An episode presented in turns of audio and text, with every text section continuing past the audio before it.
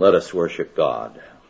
Grace be unto you and peace from God our Father and from the Lord Jesus Christ. Give unto the Lord the glory due unto his name. Worship the Lord in the beauty of holiness. God is a spirit and they that worship him must worship him in spirit and in truth. Let us pray.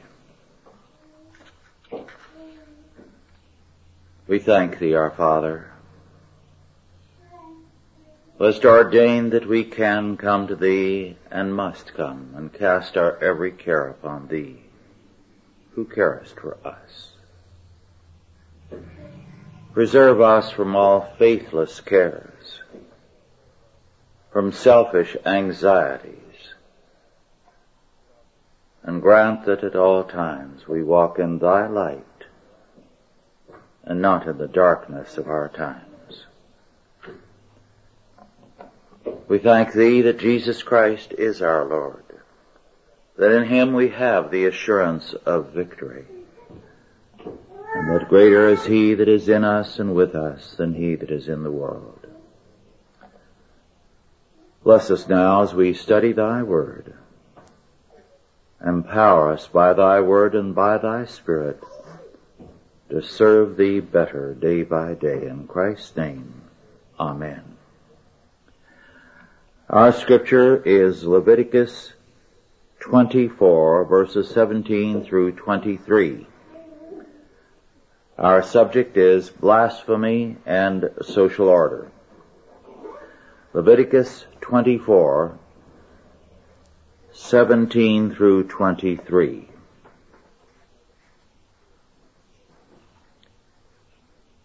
And he that killeth any man shall surely be put to death. And he that killeth a beast shall make it good, beast for beast. And if a man cause a blemish in his neighbor, as he hath done, so shall it be done to him. Breach for breach, eye for eye, tooth for tooth, as he has, hath caused a blemish in a man, so shall it be done to him again. And he that killeth a beast, he shall restore it. And he that killeth a man, he shall be put to death. He shall have one manner of law as well for the stranger as for one of your own country, for I am the Lord your God. And Moses spake to the children of Israel that they should bring forth him that had cursed out of the camp and stone him with stones. And the children of Israel did as the Lord commanded Moses. This last verse tells us the context of that which precedes it. These verses are a continuation of the subject of blasphemy in verses 10 through 16. Their purpose is to make clear why the death penalty was pronounced against the man guilty of blasphemy. We are told that the law of God is binding on all peoples, both in its penalties and in its protection.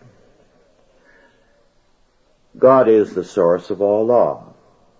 Therefore it follows that offenses against God are a denial of all law in a society. That's why blasphemy is so serious. It is a denial that God has anything to do with us. A denial that He is the source of law. It treats with contempt the idea that God is the absolute governor. We cannot see blasphemy simply as words spoken against God. We cannot isolate God from the realm of meaning and law and make him an irrelevant outsider.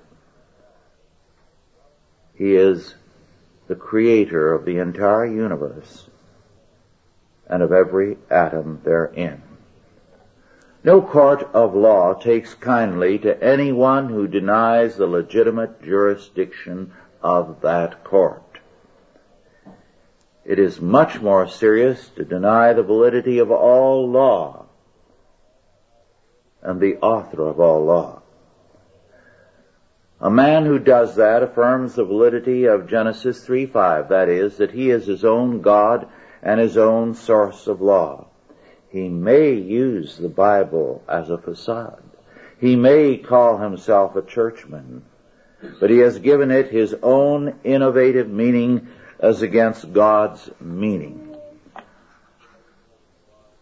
It is an interesting fact that in the Slavic languages there is a recognition of this fact.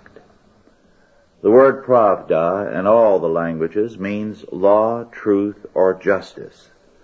And zakon means law or religion. And these words are very, very ancient in both their meaning and their use. In other words, even in their words, they saw law as inseparable from religion, from truth and justice. That's why to call their Soviet publication, Pravda, is a deliberate act of blasphemy. They knew what they were doing. Men, however, are very prone to take seriously offenses against themselves, but not offenses against God. A very old and cynical European proverb declares I can defend mine honor. Let God defend his. The answer is that those who do not uphold God's honor become a part of the realm which is under God's judgment. These verses, 17 following, affirm the law of retribution. J.R. Porter has said, and I quote, the idea is not to make the punishment fit the crime, but to restore to the victim what he has lost. Unquote. This can be by an equivalent compensation for damages by means of restitution. Retribution is what some have called it. And retribution has many presuppositions. First, it assumes the responsibility of all persons. They are responsible for what they do. And they are responsible for the behavior of their animals and for the safety of their buildings. If the animal is for the first time, let us say it is an ox, goring someone or an animal biting, then they ha- they are not responsible, but if they keep the animal then and it does it again, they are totally responsible. Second, restitution is necessary to restore as much as possible the order which existed. In the case of murder, the death of the killer is an aspect of this. You restore order by eliminating the one who troubled or destroyed the order. Then third, restitution seeks to restore justice to the human scene and it affirms God's moral order. Then fourth, retribution is also known as lex talionis. This is the name that scholars give it. And they do this to classify the biblical doctrine of retribution as something primitive. It has for some generations been regarded as a form of primitivism, which psychology and sociology are replacing. But without this fact of retribution, restitution. Justice is denied and it is replaced as now by psychotherapy. The idea of lex talionis is a very curious one. As these scholars who insist this is uh, a kind of primitive lex, lex talionis read it, an eye for an eye means if a man damages the eye of another, his eye has to be damaged. If he knocks out the tooth of another, his tooth has to be knocked out. Now this is not the reading. It never has been the reading. It means that the punishment and the uh, crime have to be commensurate, and that there has to be a restitution. So, from the earliest known records of these laws of Scripture, we know that it never meant what scholars today routinely declare that it meant. It is a perversity on their part to read it that way.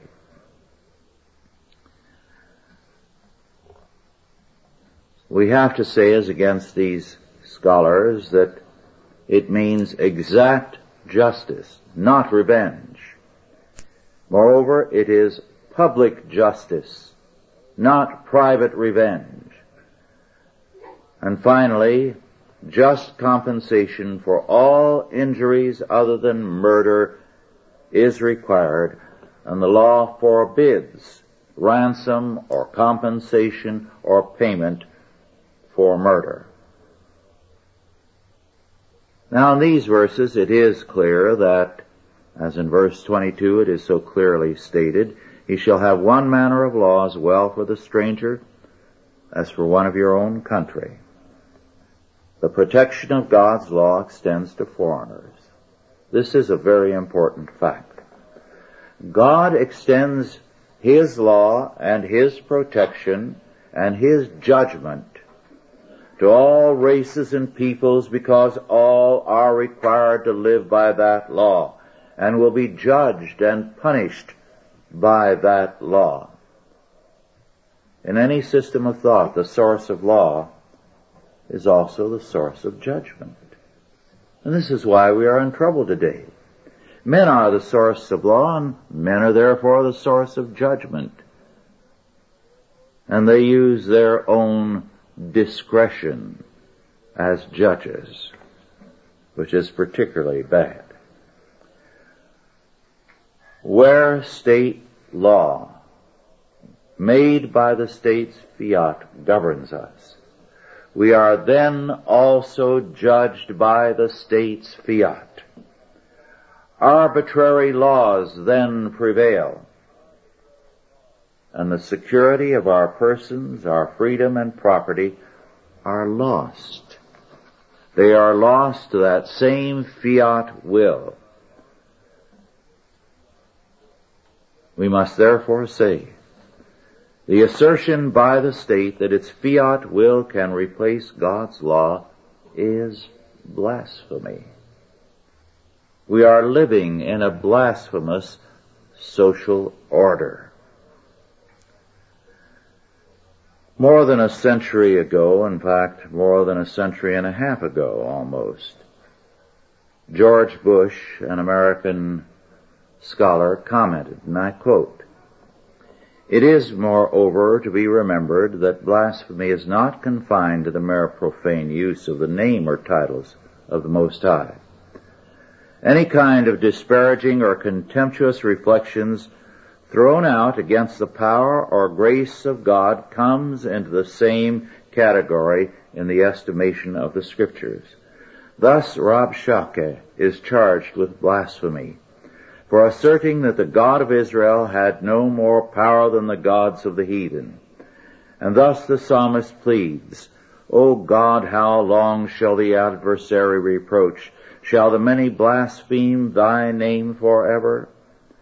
Thus, moreover, Paul says of himself that he was, before his conversion, a blasphemer, because he had spoken against and opposed the grace of Christ. And doubtless it is for the same reason that James says of the rich men of his day, do they not blaspheme that worthy name by which ye are called? Unquote. Bush cited the very interesting incident of Rabshakeh's blasphemy. He was the commander of the Assyrian host which had taken over Judea and was besieging Jerusalem. The siege was far gone. It was only apparently a question of time. And Rabshakeh stood before the wall when they were negotiating and ridiculed the faith of Hezekiah in God's ability to deliver Judah. He made a joke of it. He even went so far as to say, I am a prophet also. And God has told me to tell you that I have been sent by him to destroy the land. For Rabshakeh, an historical power could not be touched by God. History had priority over eternity. He was ready to believe that when he died, the gods or someone in the life to come might have some say so. But here and now, men like himself ruled. Rabshakeh very quickly found otherwise. Blasphemy is thus far more than taking the name of the Lord in vain. It is a denial of the power and the relevance of God and His law word. It is contempt for His word as empty and impotent. It is the misuse of God's word to serve man's purposes, as though God were nothing, and that God cannot act. He cannot see. He cannot avenge himself. Blasphemy treats God as a non-entity. Thomas Scott, a very fine old commentator of a couple of centuries ago, declared, and I quote, blasphemy against God, yea, contempt of Him, expressed in words or actions, is in its own nature not only more heinous than theft or robbery of any kind, but even than murder. And though it frequently escapes unpunished by man, yet it shall by no means escape the righteous vengeance of God. Unquote. In many, many church circles, it would be impossible to talk as I just have, or cite Scott without being criticized. Because more than a few scholars who are modernists and more than a few church leaders who are fundamentalists believe that the law of retribution was set aside by our Lord in the Sermon on the Mount in Matthew 5:38 following. But such men are usually more full of their modern wisdom than they are of the Spirit of God. They feel that they have the wisdom to correct or supplement both Moses and Jesus Christ. Kellogg's comment in 1899 on this subject, I think is to the point.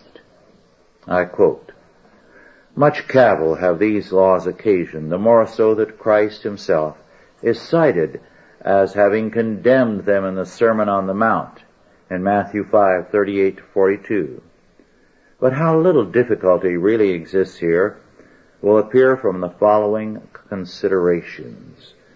The Jews from of old have maintained that the law of an eye for an eye, as here given, was not intended to authorize private and irresponsible retaliation in kind, but only after due trial and legal process. Unquote. In other words, this is for matters of justice, courts of law, that this premise is to govern. In private relations, personal relations is very, very different.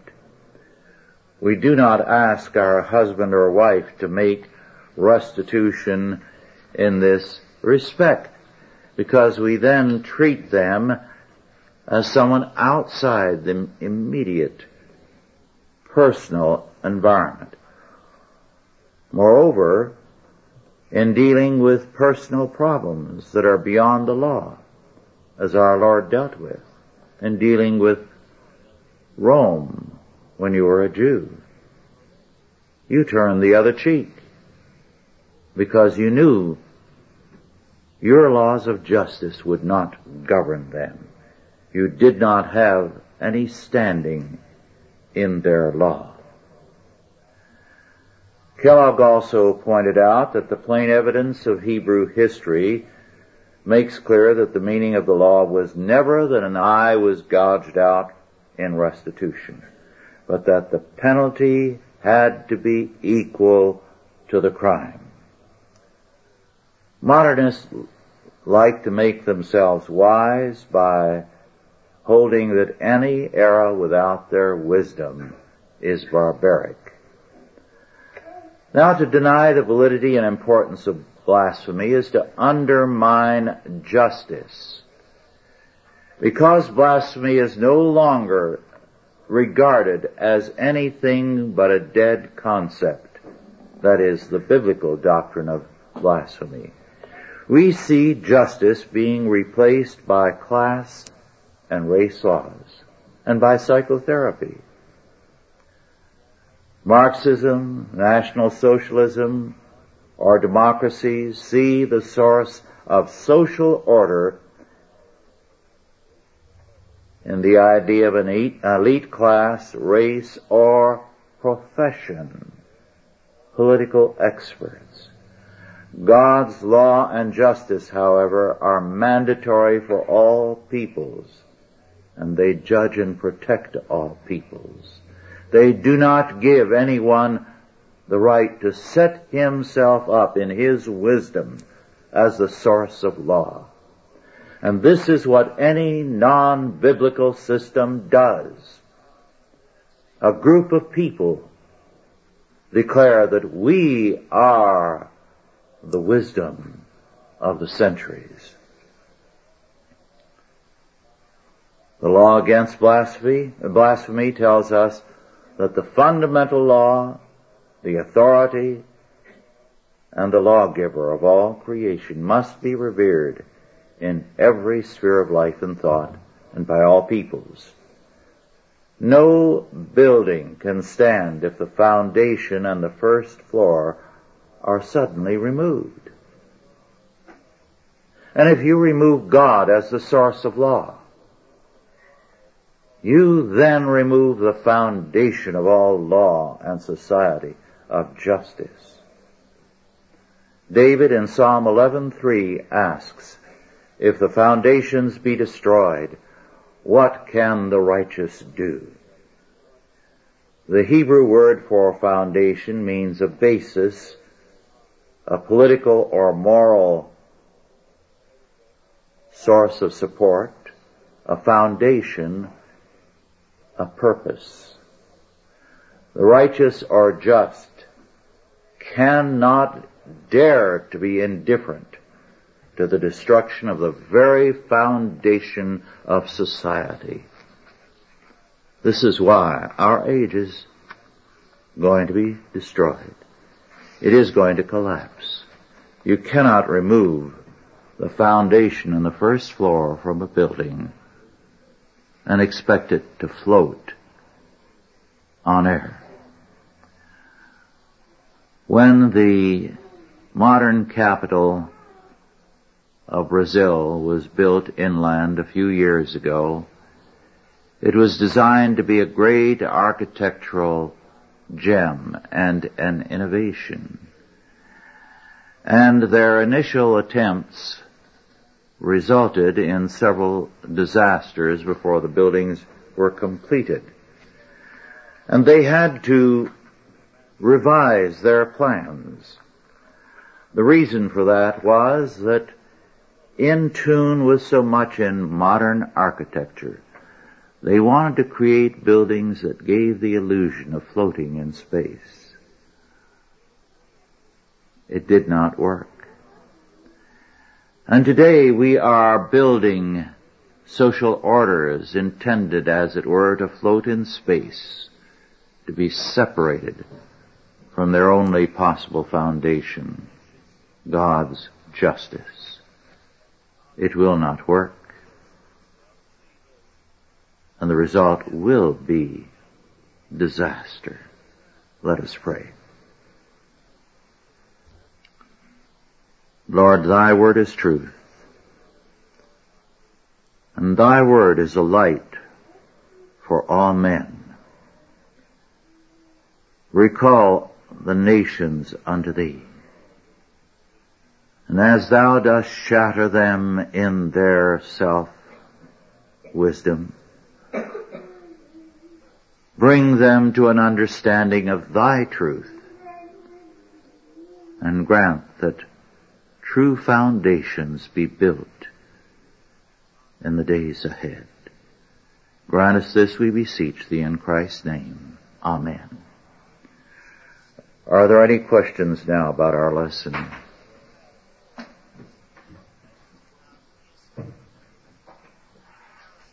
Yes. Well, to to have a government without limits is really the modern problem. Not recognizing God, they recognize no limits. Exactly. If they don't recognize God, they recognize no limits because, a la Hegel, they become their own God. And there is no limit then. And this is our problem today, and that's why the state is becoming more and more powerful. When I was uh, speaking yesterday, I made the point that any idea of a return to the Constitution is ridiculous.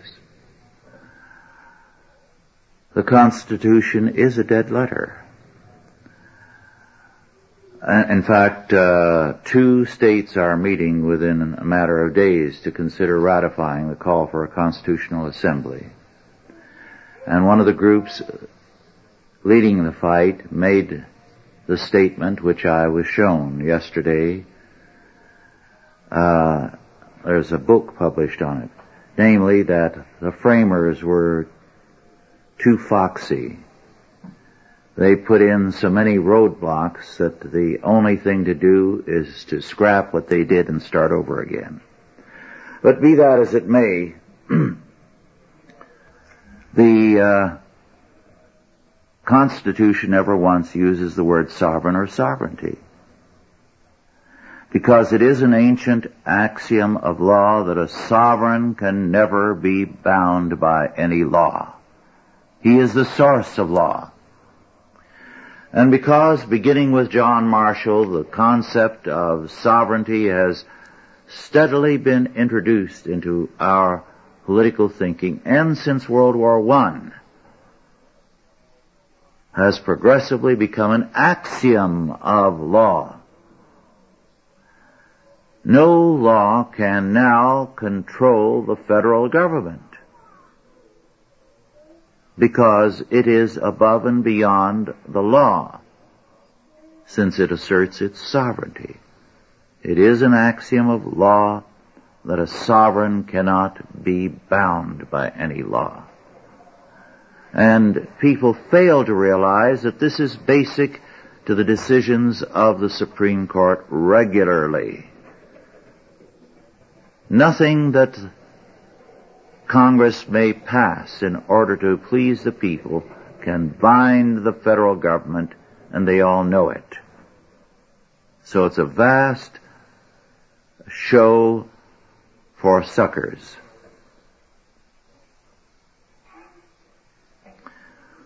Well, if the, yes. Well, that the basis of the American War Independence. Yes. It was against the unlimited sovereignty of commons. Yes. And uh, it's astonishing that we still have churches that call themselves Presbyterian and so forth, and nobody in the country seems to recall its history. Yes. Yes. They uh, are uniformly apostate. Well, let's conclude with prayer.